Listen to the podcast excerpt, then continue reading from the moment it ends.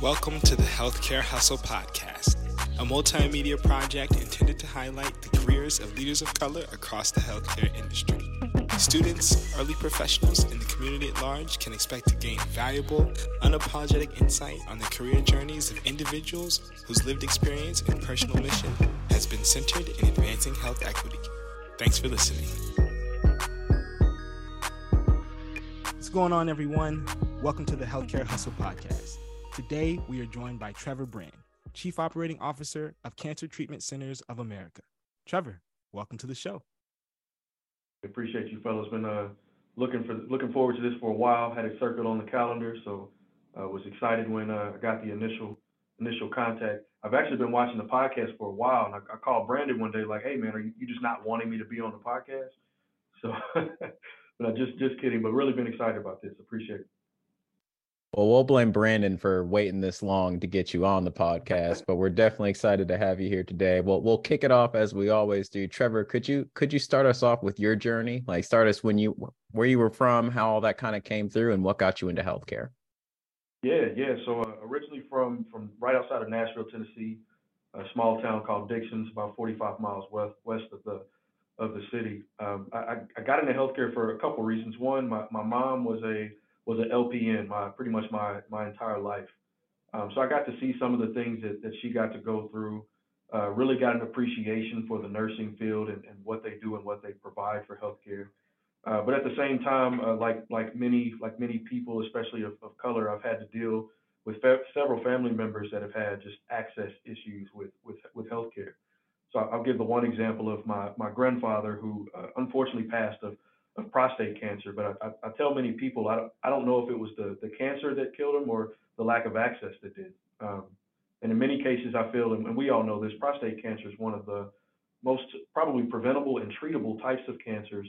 Uh, but much like uh, much like many unfortunate men that, that deal with that cancer type, they either find out too late because they didn't have the access early on, um, or they don't have the access to continue those to continue those services.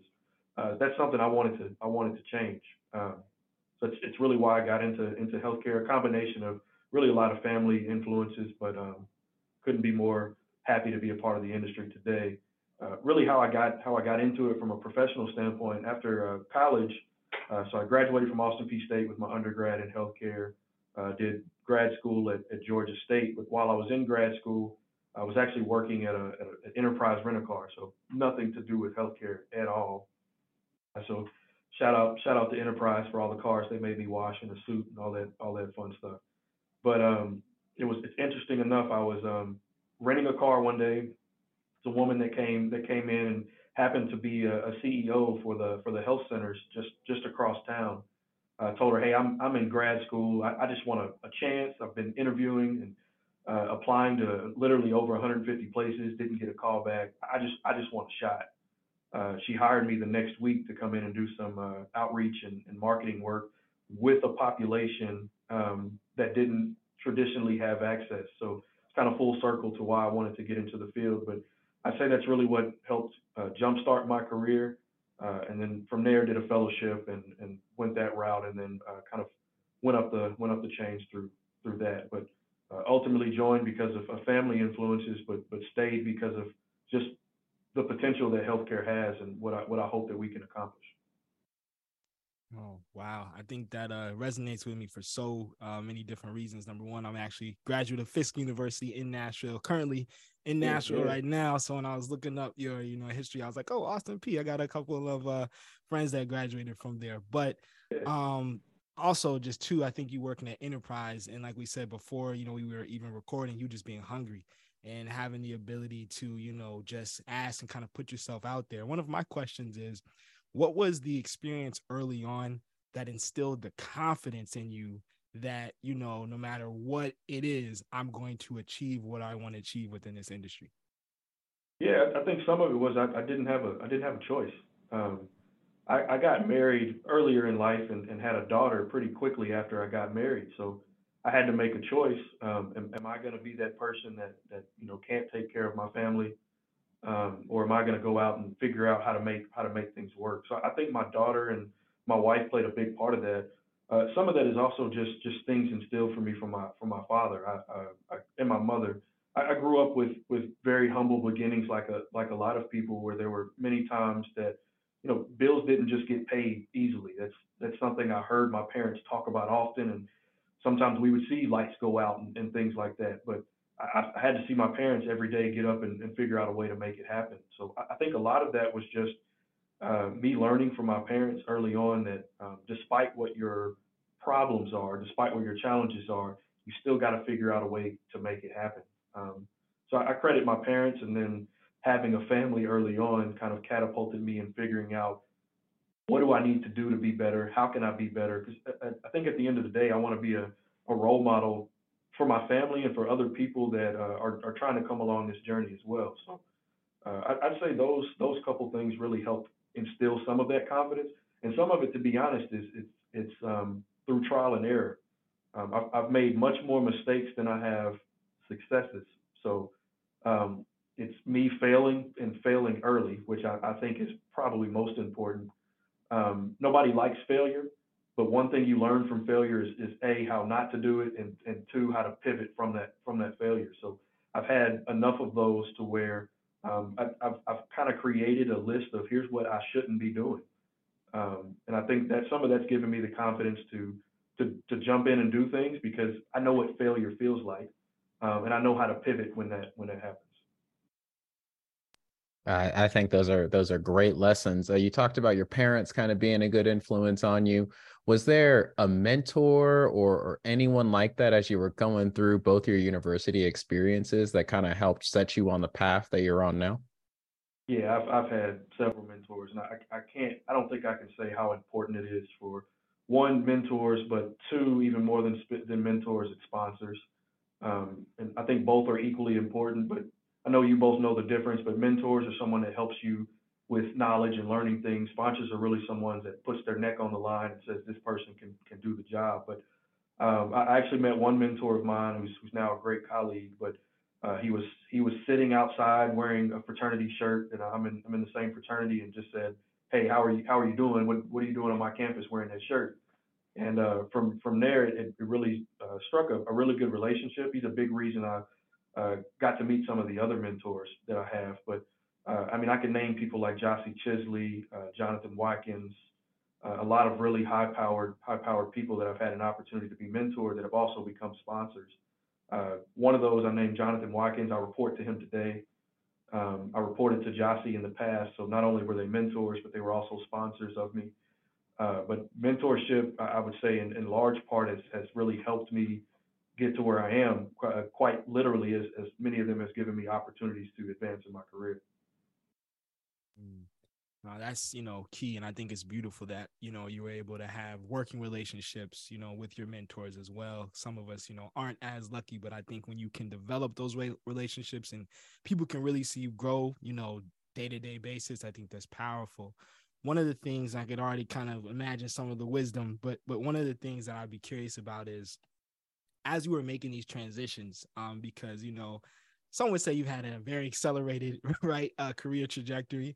Um, how was just your thought process as you were making these transitions you know going from an enterprise to a manager position at a health system to then being a fellow then to all of a sudden you know having a title where you're directly you know uh, sitting next to you know a folk that's a chief or you know that's a vice president? What was kind of your mindset? How'd you keep yourself grounded as you were making these transitions man i'll be honest each time i do it and i don't know if i've gotten better at it um, I just i just learned to kind of understand that I to feel what I'm feeling in, in the moment. But each each time I've been I've been terrified, to be completely honest.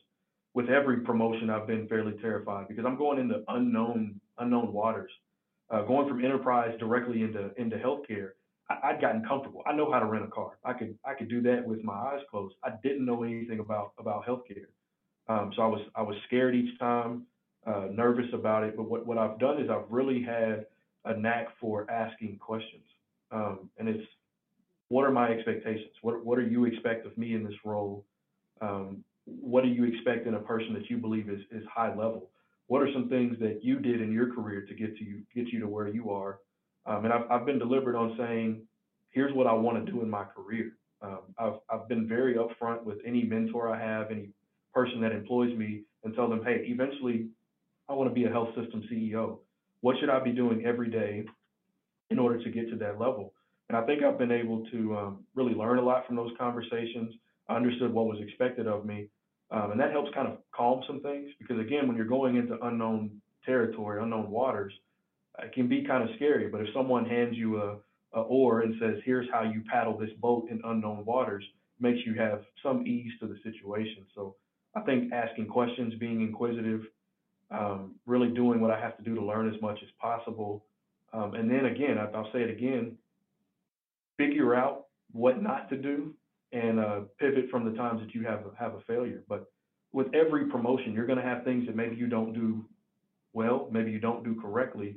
But how are you surrounding yourself with the resources that do know how to do it, or how are you making sure that you develop the tools that you need or have to to get the to get the job done? But uh, circling back, I mean, uh, how have I felt each time I've had a transition? I've I've been I've been scared. It's a uh, it's uh, it can be scary. I think it'll continue to be scary, but it's it's what am I doing to one? I need to feel that. I, I think sometimes we don't take enough time to uh, feel what we need to feel, but also how quickly can I get out of that and make sure that I'm moving in the right direction.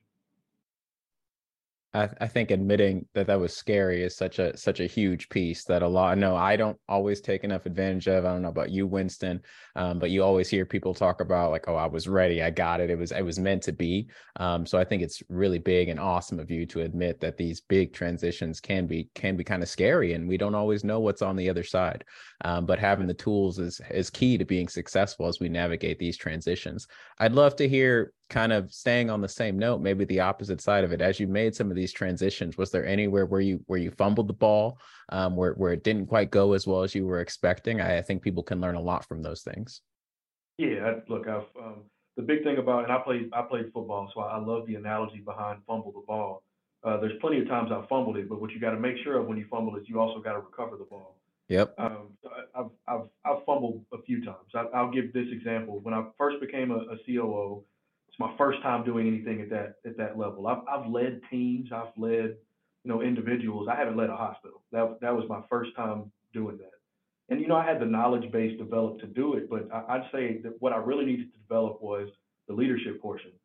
A lot of people get mistaken when you get into this chief operating officer role that my job is to do everything in the hospital when in fact it's to empower my leaders to make the decisions, to make the changes they need to make. And early on, I was trying to make all the decisions. I was trying to do the the fixing and the changing, the wheeling and dealing. So I'd have meetings with directors and they'd tell me what their thoughts are, and I'd say, here's the here's the path we're going, here's the decisions we're making. Where many times, again, I'm a young leader, I've never done it before. I, I'm a smart guy, don't don't get me wrong, but I don't know everything about a particular department. When what I could have done was say, hey, you're the expert in this. Let's put a plan together. Let's understand what's going on. Let's implement these things um, and, and really work on it that way. I think I think in the beginning I was much more authoritarian, uh, really than I was. Uh, I'll say participative, but it's it's giving your leaders the the opportunity and the space to lead. Uh, so I, would say early on I, I, fumbled through that. So my, my first three four months was a struggle until I figured out there's people I can rely on. Um, I'm not the only person that makes the hospital run, and, and in fact there's a lot more on the front lines uh, the director group, the managers, they're really what makes the hospital run. But what am I doing to empower them and give them the resources to make it happen? So I, I'd say that's one big big fumble for me. I could probably do this for days, but I'd I'd leave uh, I'd leave that fumble. So I think the important part was I fumbled it, but we recovered the fumble. No, that's that's beautiful, and I think um, you kind of actually literally uh, spoke about something. Already addressed a question that I was going to ask was you know, now that you're at the COO level, which, you know, for a lot of people is a major aspiration. I think for just, you know, young professionals, young careers, a lot of times we kind of see that position as something to really aspire to a major goal. So you kind of already spoke about how your leadership style has evolved, you know, um, since you started. How do you remain fresh? How do you, you know, continue to be that executive that really has the buy-in from folks, that's connected, and that people feel like, oh, Trevor's someone that not only we can trust, but it's a pleasure to work with and work for. Yeah, I, I continue to continue to learn. I continue to ask questions. So the, the thing is, I, I might be at a at a chief level role, but I'll always keep that same inquisitive mindset that I had as a as a as a fellow. Um, because the thing is, things evolve over time. Leadership evolves over time. If I if I were to use the same leadership structure that leaders used 20 years ago, I may not be as effective. Um, so I do a lot of reading on effective leaders, effective leadership styles. I talk with a lot of people that I believe to be good leaders. Uh, Jonathan, who I report to now, I talked about was one of my mentors. He'll tell you often. I'll walk into his office and say, "Hey, you've seen this before. What are your thoughts on how you handle this particular situation? How would you lead in this in this way?" Um, I'm I'm not too big to admit I don't know everything. I don't know most of what I need to know in order to do the role effectively. But what I do understand is how to ask questions. How can I learn and how can I how can I pivot? I think one big thing about about leadership is uh, we're all going to have to figure out how to grow. We're going to have to figure out how to how to be better. And one and understanding the real role of a leader is to empower. It's not to direct all of the time. There's going to be times you have to make decisions, but um, empowerment is something that has to develop because you're going to have different groups of people that you have to empower. And you'll you'll you'll both probably appreciate this. It's a little different trying to empower the Gen Z or the uh, millennial than it is the baby boomer. So if we don't learn how to pivot within those different age groups, we're doing ourselves a disservice and we're doing our people a disservice. And in healthcare, when you're doing both of those a disservice, you're now doing your patient a disservice. So it's you got to figure out how to really empower different groups of, of people. Yeah, I think that's key. Um, and kind of kind of leads into my my first my big question about this was just going to be how's your first year as COO been? I mean, it's been it's been right around that time I think since you transitioned from your previous role. Um, you, we talked before the podcast started about we're both turning 30 this year. You talked a little bit about some of the lessons you've had. Do you feel like you're in a place now where you're you're kind of getting it and you're ready to rock and roll, or is there still kind of more to to chew off and grow as you as you learn this new position? Yeah, it's it's uh it's interesting. So I'm I'm in my first year of being a COO at this site. I was a COO for about a year and a half at my at my previous site. And what I'll tell you is, um, uh, I learned a lot. Do I do I think I have the position? I understand most of the makings of it, but um, I don't think I'll ever say I've got it um, because I want to continue to develop. Um, it's it's kind of like, and I see the I see the Kobe poster behind you. We we'd all agree Kobe probably had it at year 19, but did he stop practicing? No, he still showed up to practice. He still got up early to figure it out. Why? Because there's always if you're here, you can be you can become better. You can get better. You can learn new things. So to answer your question, do I have it? Do I got it at this point? No, I don't. I don't think so. Um, am I better than where I was two and a half years ago when I first got into the role? Yeah, I'm, I'm better, but there's there's still another shot I need to take. There's still another uh, free throw I need to practice um, to use to continue on the basketball analogy. So no, I don't I don't have it yet, um, but I'm striving to get to the next step one of the things that you know trevor that you mentioned that i really love um, was just you speaking about you know leadership and how the trickle down of leadership on our you know our patients ultimately and the outcomes that they have. Um, and and working in the cancer space one of the things i would be curious to get your thoughts on is just how do you continue to be the coo that knows like hey i got my eyes on the people and on my teams and empowerment but at the same time we got to grow this volume you know we got to grow our business. And at the same time we cannot compromise on and let up on the outcomes you know of our patients. So for you just as a leader where is that balance between you know empowerment your own growth um, obviously focusing on the business and making sure at the end of the day the people that you know you're there to serve the patients you know get what they need? How do you how do you juggle all of that? Because it just sounds like i can imagine it's a little challenging sometimes no, it, it can be. I, I think at the crux of what we do, we have to keep the patient at the center of, of, of everything.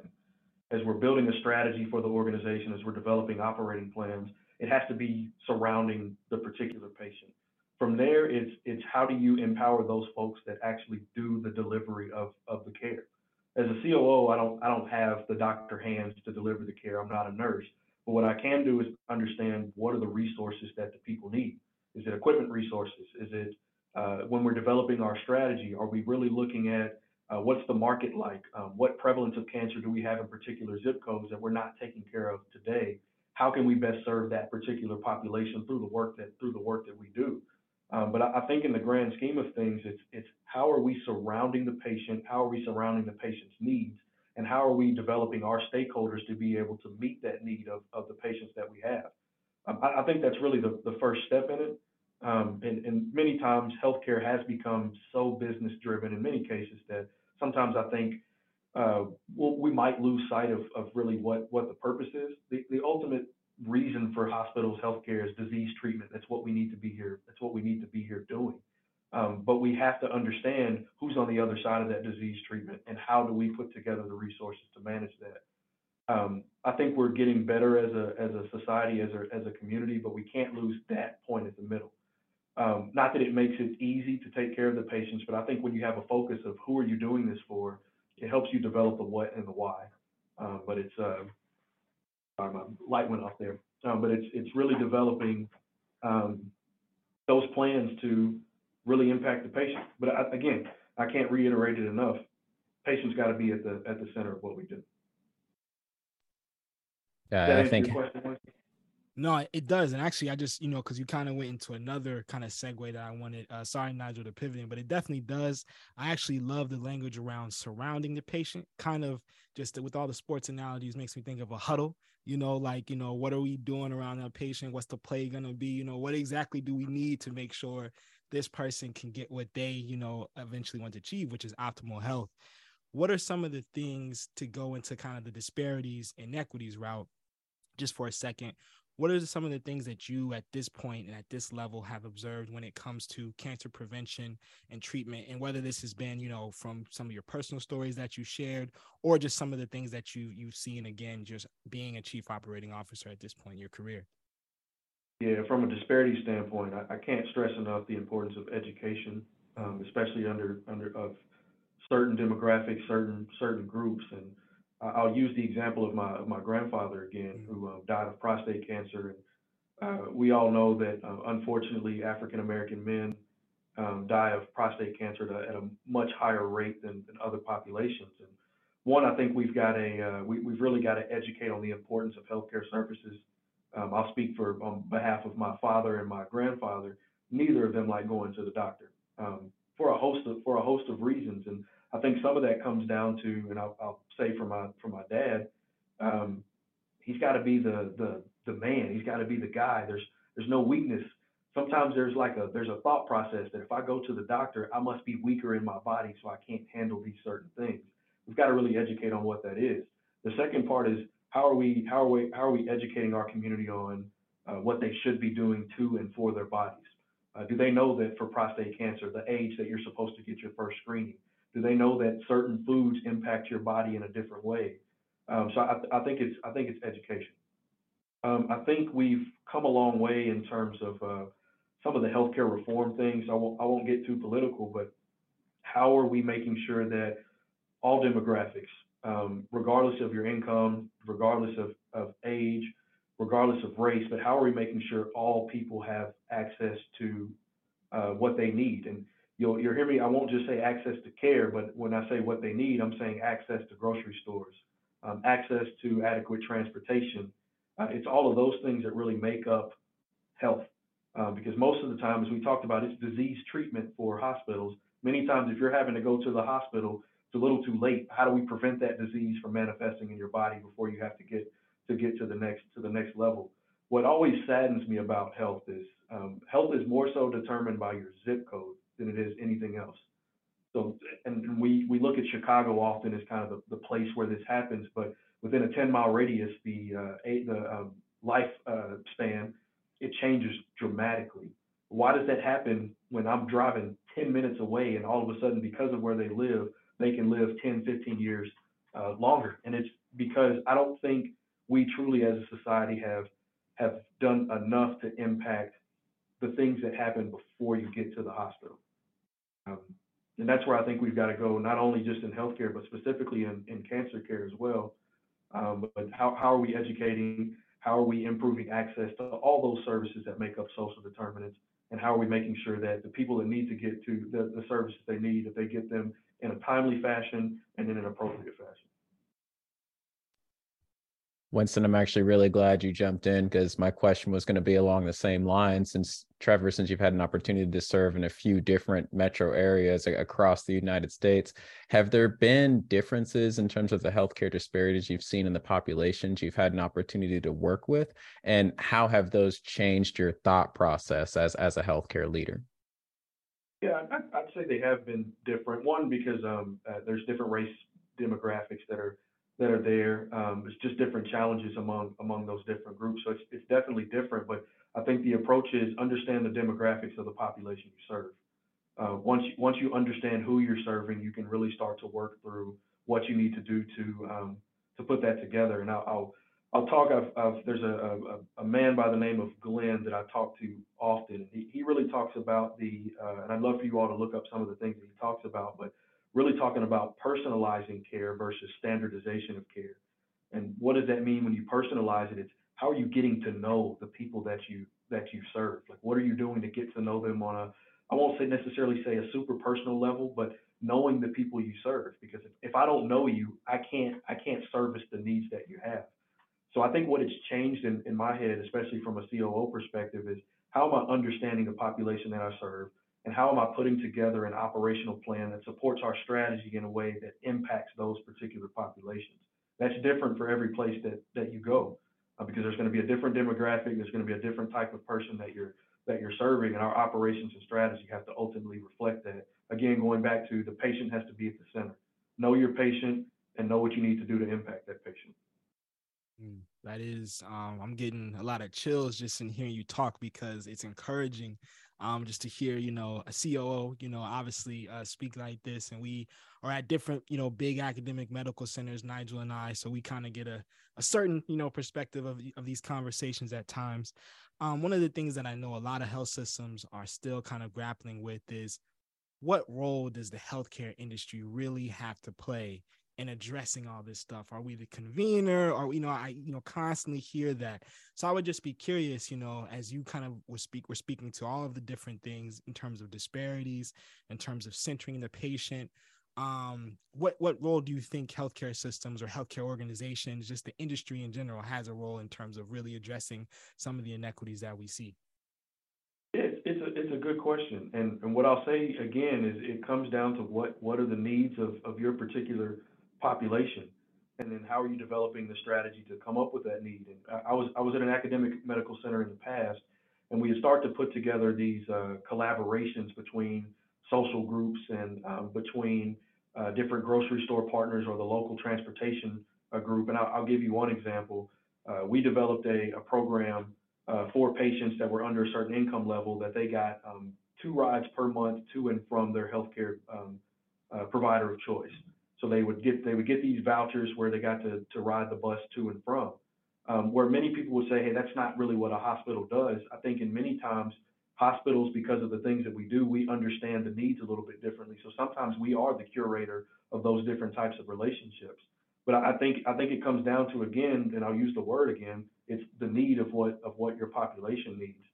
Um, and it's figuring out a way to make that happen. So in, in many cases, what role do we play? Sometimes we are the role of the curator. Um, sometimes we are the role of treating that particular disease. Sometimes we are the role of just a connection. How are we connection, connecting this single patient uh, to a conglomerate or to a group that can help them get healthier access to food? Uh, it's why we have the social workers, the, the care coordinators that put a lot of those things together. But uh, again, it comes down to what role do we play? It's it's what do our what do our patients need, and how how can we best become that point to to help take care of that. Um, because ultimately what we want as a, as a healthcare system is, is health. Um, that's, that's what we want for our population. So what are we doing in our particular spaces or through our, um, our uh, relationships to help generate that? Um, so sometimes that, that is our, our responsibility as a, as a hospital or a healthcare system. Mm. I uh I had a bit of a different question actually. So Winston, if you have anything regarding health delivery or disparities, do you want to go ahead and get that in before I kind of switch it up to mentorship and reaching back? Oh no, I think we're good. Let's go. Okay. Awesome. Well, well, Trevor, as we kind of talked about at the beginning, you know, we're we're getting to that point in our careers where we still have a long way to go and a lot to learn, but we also are starting to have a lot to to give back to those that are starting to come up. Uh, do you have any ways in which you're you're reaching out or you're starting to be kind of the mentor and or sponsor that you talked about a little bit at the beginning of the podcast? Yeah, I, I think that's super important. One, one, a few mentors of mine have always said, "Hey, you've got to reach back in the same way we've reached we've reached out to you." Um, I, I don't I don't think it's just a, a nice thing to do. I think it's my responsibility to, to do so. So not just because I feel like doing it. I, I feel like I have to because someone someone did that to me for, for me. So in many cases, I am uh, I've joined certain groups. There's one called um, uh, and I've, I've got to shout shout out Jamie Tynan who um, put together a uh, it's a it's a group. Uh, she wrote a book on it, but it's it's called 100 by 2030, and it's uh, really wanting to sponsor um, 100 minority women by by 2030. So I've, I've been a part of that group and have had the opportunity to reach back to to minority women and really help them and sponsor them in, in different different ways.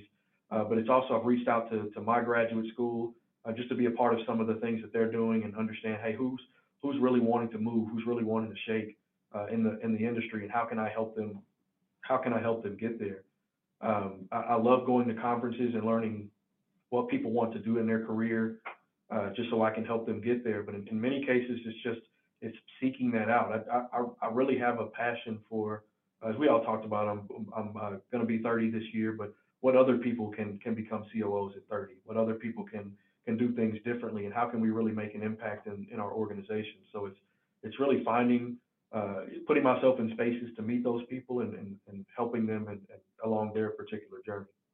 But I think it's important. If uh, it would be a disservice not only to myself, but um, but I even think to my mentors who took the time out to reach out to me if I didn't do the same for, for others. Yeah, no, that's awesome. That's amazing. And we've, um, you know, Nygel and I have been privileged enough to have some great mentors, uh, folks who have joined the show, um, and kind of keep that fire burning within us. Like, hey, you got to pay it forward. Like, you know, each generation has to continue to do this. And I'm just thinking, you know, some of our basketball or sports analogies, where would Kobe be, you know, without some of the folks that he got a chance to work with before getting into the league or LeBron or all these different players. So I think that's beautiful. One thing that I know a lot of our listeners are probably dying uh, to hear at this point in the episode is just all of your thoughts about age and being this young leader and how has that experience been for you? I'm not sure what the average age of a chief operating officer in healthcare is, but we know that you're dramatically um, below that, not even being 30 yet. So just how has that been for you? And just what are your thoughts on, you know, different generations in the workplace and maybe if you have some personal stories that you could speak to, just anything related to where you're at at your point, given your age. Yeah, I, I, so I'll, I'll, say a couple things. I, I, think what matters, regardless of age, is is how you lead people and, and the impact that you that you create. Uh, I, will be honest again. I'll use the word scared as I got into it. I, knew people were going to look at me and say, "Well, he's the youngest guy in the room. What what can he really do?" I mean, it, it, challenged me at first, but what I had to really understand was I, I'm in, I, I got in my position for a reason. There's, there's a reason that I'm here. I don't think it was by chance. Um, I, I, I believe God helped me get in a certain position, and I think I worked to put myself in this position. So how, what do I need to do to be a better leader, and what impact can I, can I create? Um, and I really want to come back to that word impact. I don't, I don't think there's an age limit on, on impact. And uh, the analogy I'll use, you'll, you'll see my, my favorite player, one of my favorite human beings, LeBron James, right behind me. And he, he entered the NBA at what 17, 18 years old, and was expected to create an impact very early on. Uh, one of the youngest players to ever do it. He's still going. He's going to break all kinds of records by the end of his career.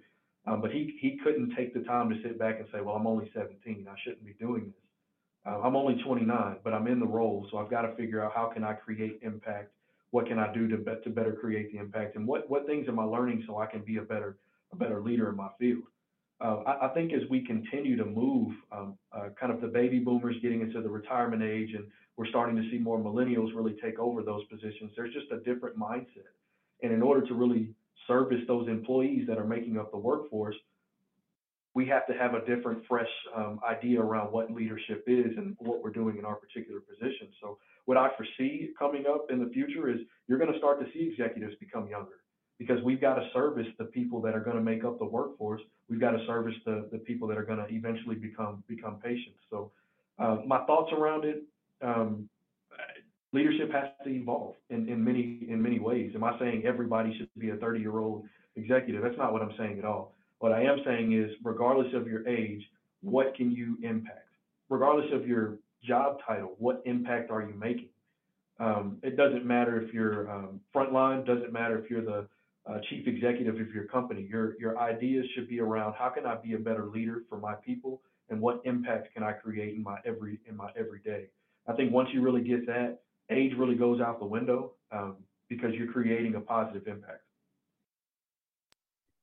are there resources that you would recommend to to some of our young leaders or, or anyone listening really on on how they can go about generating that impact? Are, are there are there specific things you use? I know you talked about staying up to date on on reading and literature and all that kind of stuff. Are there specific things you would recommend out to people on how they can grow in that area?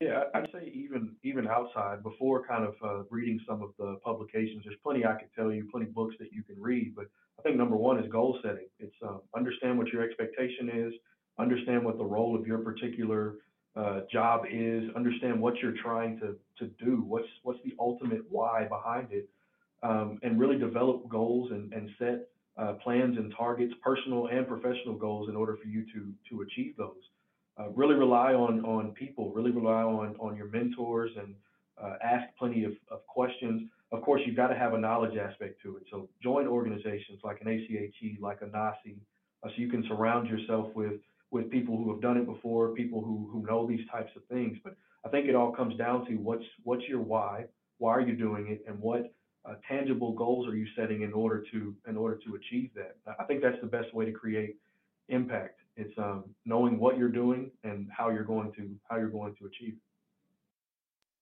I actually love that, and I wrote something down that you had said right before. Um, no age limit on impact. I love that mentality, um, and that's something I think that I'll definitely take away from this conversation.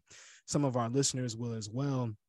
And you know, Trevor, just through this conversation now and being able just to observe kind of how you carry yourself, one of the things I want to ask when it comes to all of these things that you think about as you're leading, where does your humility come from?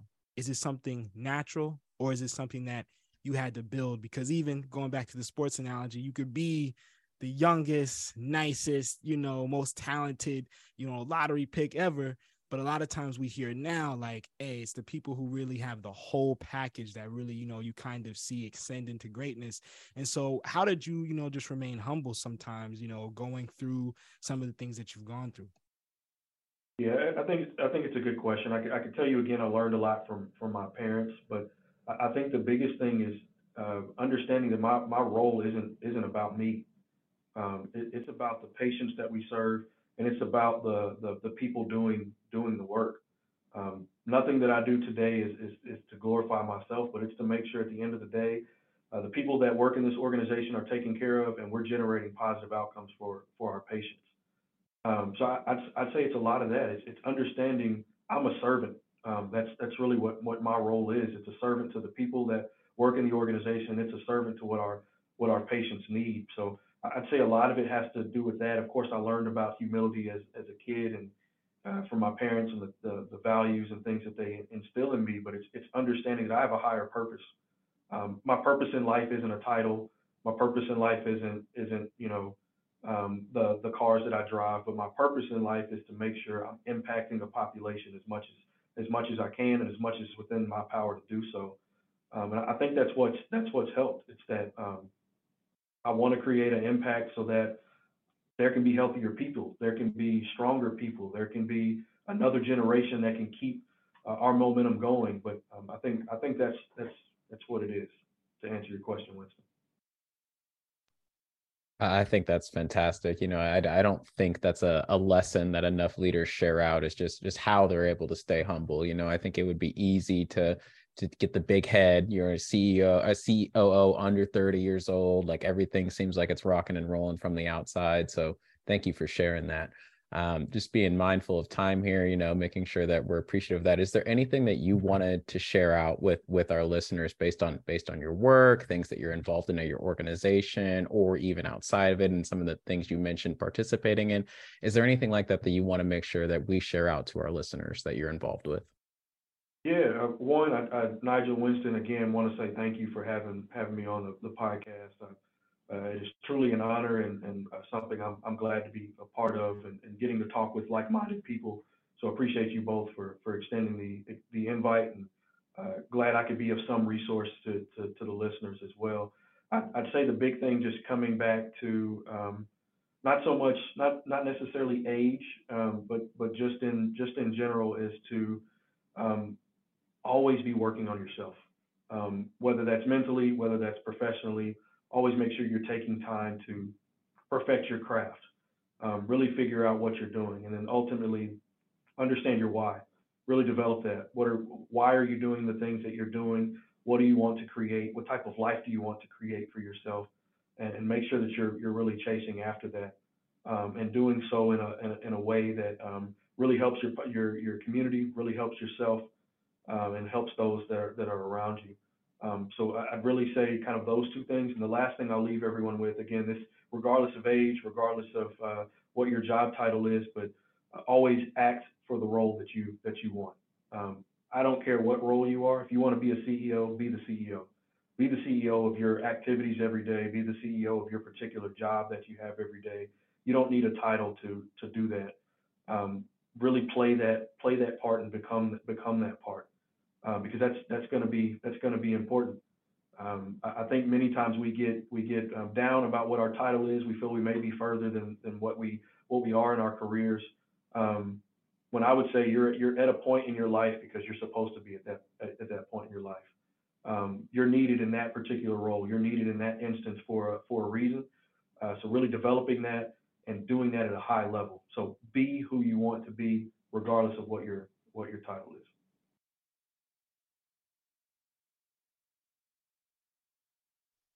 No, I love that. I think that's excellent. Um, you know, and Trevor, uh, once again, just thank you, um, you know, for coming on on the podcast, man. This has been a really great conversation.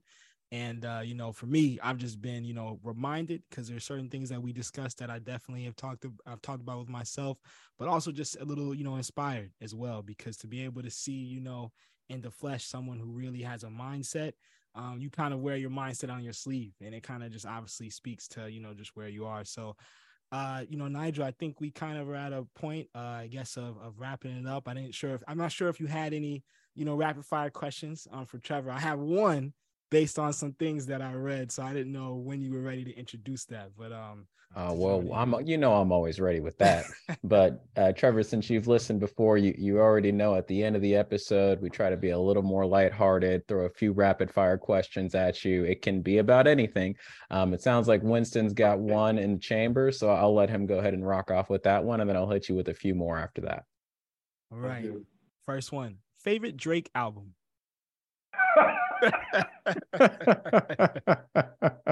You must obviously know I'm like a mega Drake fan. Um, uh, it's got to be Take Care, man. That's uh, ah, classic. That was the right answer. That's a classic. Um, I, I, like all of Drake's albums, with with the exception of a couple. I think he could have held back, but this Take Care's got to be got to be the top.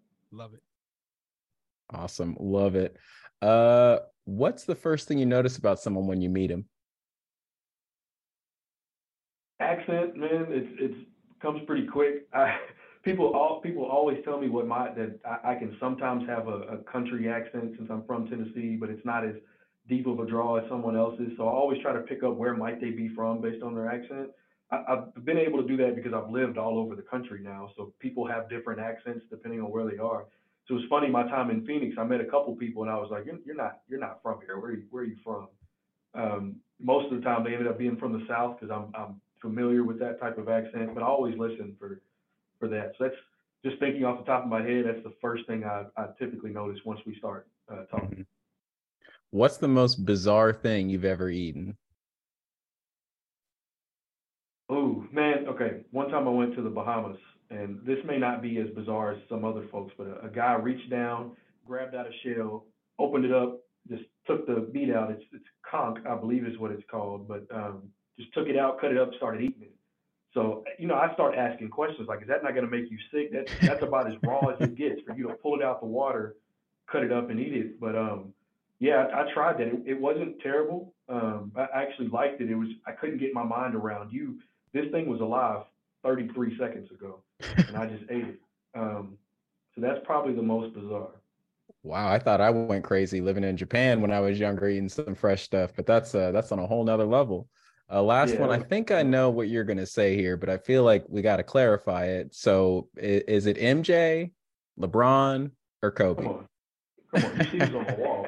it's, uh, it's, it's, it's LeBron, and this is funny because people have this conversation with me often, and they get so upset because I'm I'm always going to rock with LeBron. Why am I doing that? I think he embodies basketball. He's top ten in three of the most important categories in basketball uh, when you you got a guy that's gonna he's about to break the record, probably another 12, 13 games uh, for points. He's already top three, I think, for assists. He's probably top five or six for for rebounds.